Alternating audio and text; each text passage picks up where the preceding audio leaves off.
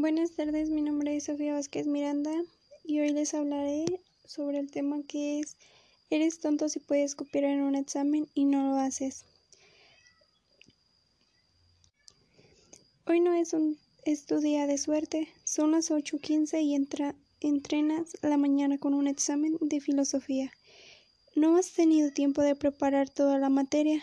Tu apasionadamente vida social te exige cada vez más y rezas para que el profesor no te pregunte por las metafísicas de Aristóteles. El profesor comienza a repetir los exámenes como un, repartir los exámenes como un samurái secciona la cabeza de su enemigo. Cuando llega a ti, te entrega una fotocopia boca abajo de la orden de volverla da la orden de devolver las hojas usas tus manos sudadas para hacerlo y sacar en toda la boca la metafísica de Aristóteles aparece ante ti como una guillotina recién afilada. Te quedas mirando al infinito y al cabo de un rato ves cómo tu profesor se sienta y se pone a leer el periódico. La elevada temperatura de la calefacción y las copas de vino que debió la noche anterior provocan que a pocos minutos caiga en un plácido sueño. Con el profesor en un brazo de Morfeo, en los brazos de Morfeo, tiene una oportunidad única para copiar con total impunidad. Eres tonto si no lo haces. Copiar o no copiar, esa es la cuestión. El debate no, es si puedes hacerlo. Estamos de acuerdo en que todo, en que dado el estado en el que se encuentra tu profesor, no hace falta ser un genio para engañarlo. Lo que se cuestiona aquí es si debe hacerlo puede que te sorprenda para saber que este debate estuvo muy de moda en el siglo V a.C. entre los filósofos de la ciudad de Atenas. La razón por la que la razón de que ello es que entonces los estudiantes griegos copiesen más que los nuestros, sino que la democracia atenista había había dos concepciones de la justicia bien distintas y enfrentadas. Por un lado estaba Sócrates, 470 a 399 a.C., un filósofo que, un filósofo que, que dedicó su vida a educar a los jóvenes para que fuesen justos. Tan importante era para él que sus discípulos fuesen ciudadanos honrados que se enseñó que les enseñó que es preferible sufrir una injusticia que cometerla. En el otro lado estaban los sofistas, un conjunto de sabios, la mayoría extranjeros, que acudían a Atenas por temporadas para formar también a los jóvenes, pero no para que fuesen buenos ciudadanos, sino para tener éxito y conseguir poder. Los sofistas eran maestros itinerantes que enseñaban oratoria, el arte de hablar en público y retórica, en el arte de persuadir y convencer mediante, el, discurso. A diferencia de Sócrates, cobraba por su enseñanza. Pródigo, por ejemplo, cobraba a sus alumnos cuatro drachmas por clase, unos 130 euros al cambio actual. ¿Cómo puede alguien forjarse enseñando a otros a hablar y persuadir? ¿Qué utilidad tiene saber hablar bien? Si quieres conocer la respuesta a esa pregunta, se, te recomienda que te vayas a la película Grecia por fumar, Jason Reitman, 2005, porque trata sobre la sofista de hoy en día, Nick Naylor, el jefe de presta en la compañía tabaquera tabacaleras que utilizando como única arma una capacidad para argumentar es capaz de justificar la injustificable es una de las escenas más conocidas de la película, Nick acude a un programa de televisión para hablar sobre el efecto negativo del tabaco. La presentadora entrevista a un chico de 15 años, ex, fumador y enfermo de cáncer, aunque Nick parece tener todas las partes del debate.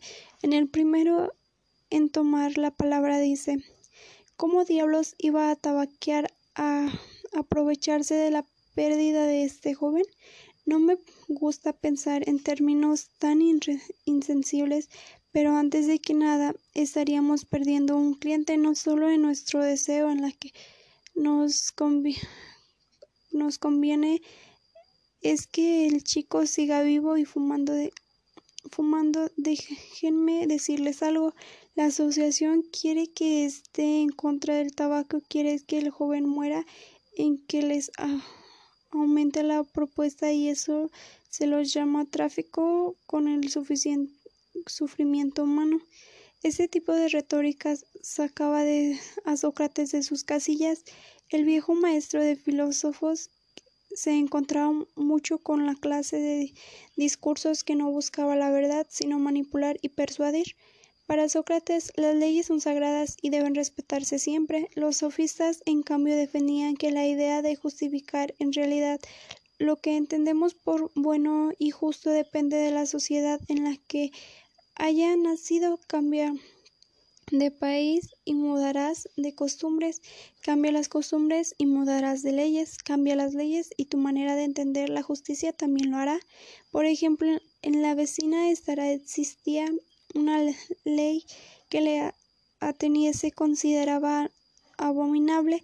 La justicia espartana estipulaba que al nacer un niño este fuese bañado en vino por su madre si era lo suficientemente fuerte para resistir el baño podría sacar el suficiente prueba en la que el padre de la criatura debería llevar ante el consejo de ancianos para que lo examinesen si estaba deforme o inclenque era rechazado y lo conducían a un conocido desfiladero desde el que se le dejaba caer, pero no hace falta que lo pongamos tan drástico. Por ejemplo, en España la ley estipula que los menores de 18 años no podrán beber alcohol ni tampoco podrán comprar este tipo de bebidas. En cambio, la justicia alemana permitió que al partido de los 16 años se pueda comprar y consumir cerveza, champán o vino, con lo, con lo que es injusto en una región, en Europa es justo en otra. Copiar es de sabios. Volvemos al examen porque imagino que el interés es resolver cuando ante sus dudas morales sobre la opinión de copiar. Entonces, empecemos por conocer cuál de las opiniones que tienen los sofistas sobre la posibilidad de soltar la ley Transímaco 459-400 a.C. nació la actual Turquía y desde allí viajó hasta Grecia, donde se forjó escribiendo discursos para otros y dando clases sobre cómo hablar en público. Como todos los sofistas de la época, cobraba un dineral por su empeño y terminó por conseguirse en, en una de las personas más ricas y famosas de Atenas. Trasimaco te diría después de haberle pagado de esta de pagado que sea pragmático que debe de comportarse como un me apilas y que copie sin remordimientos. En este mundo no, no merece la pena ser honrado porque el hombre justo porque el hombre justo siempre sale perjudicado mientras que el injusto sale beneficiado. Las normas solo son instrumentos creados por los poderosos en su propio beneficio. El examen no era hecho para ayudar a aprender unos contenidos, sino para facilitarle la vida al profesor. Es más fácil y económico para el sistema engañarse, engañarte a contestar preguntas de manera magnética sobre un papel que hacerlo en función de tus necesidades y tu interés. El profesor utiliza el mismo examen para evaluar a todo el mundo por igual, así ahorra tiempo y esfuerzo. Otra cuestión de que debe tener en cuenta es determinar y quién te debería evaluar en un proceso de enseñanza-aprendizaje, ¿por qué no se examina el profesor? Con el sistema de evaluación que ha diseñado el, el que examina al profesor con el sistema de evaluar que ha diseñado el método de evaluación del mismo que tiene el poder determinado. Dicho método la ley nunca es justa porque beneficia siempre al más fuerte porque tanto si no copia es que eres tonto. En esta línea de, pensamientos también se encuentra Antifonte 4800 a 4811 a este científico te aconsejaría respetar las normas únicamente cuando creas que te pueda pillar. No sigas las leyes de los hombres, solo a las que la naturaleza te impone. La única norma que debes respetar es aquella que te empuja a buscar el placer y evitar el dolor.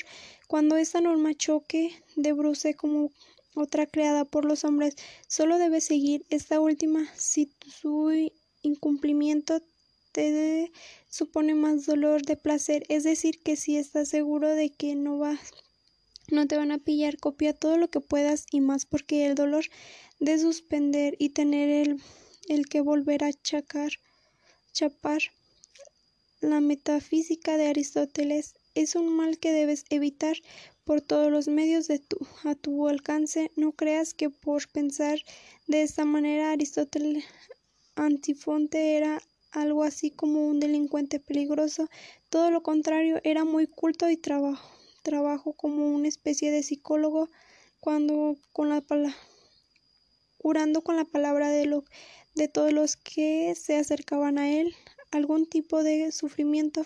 Otro filosofista que te apoyaría a decir copia de Hipias el Elite 443 a 3999 a.C un gran viajero que visitó numerosas ciudades, sobre todo los Espartas y Cilicia, cuando es cuenta de que tenía un carácter muy agrio y de memoria descomunal.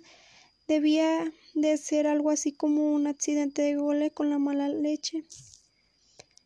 Y Pias defendió la idea de la unidad de la especie humana. Por naturaleza todos los seres humanos somos iguales, son los convenientes sociales las que están detrás de las distinciones, distinciones por raza, riqueza, nacimiento o estatus social.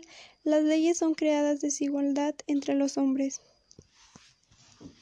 Y pues lo que yo opino es que hoy en día para muchos adolescentes copiar en los exámenes se ha vuelto tan común que muchos adolescentes piensan que es normal y no entienden por qué está mal, porque para ellos es más fácil decir que sacaron buena calificación que estar dando explicación de lo de dónde lo sacaron. Bueno, pues eso sería, gracias. Eso sería todo, muchas gracias.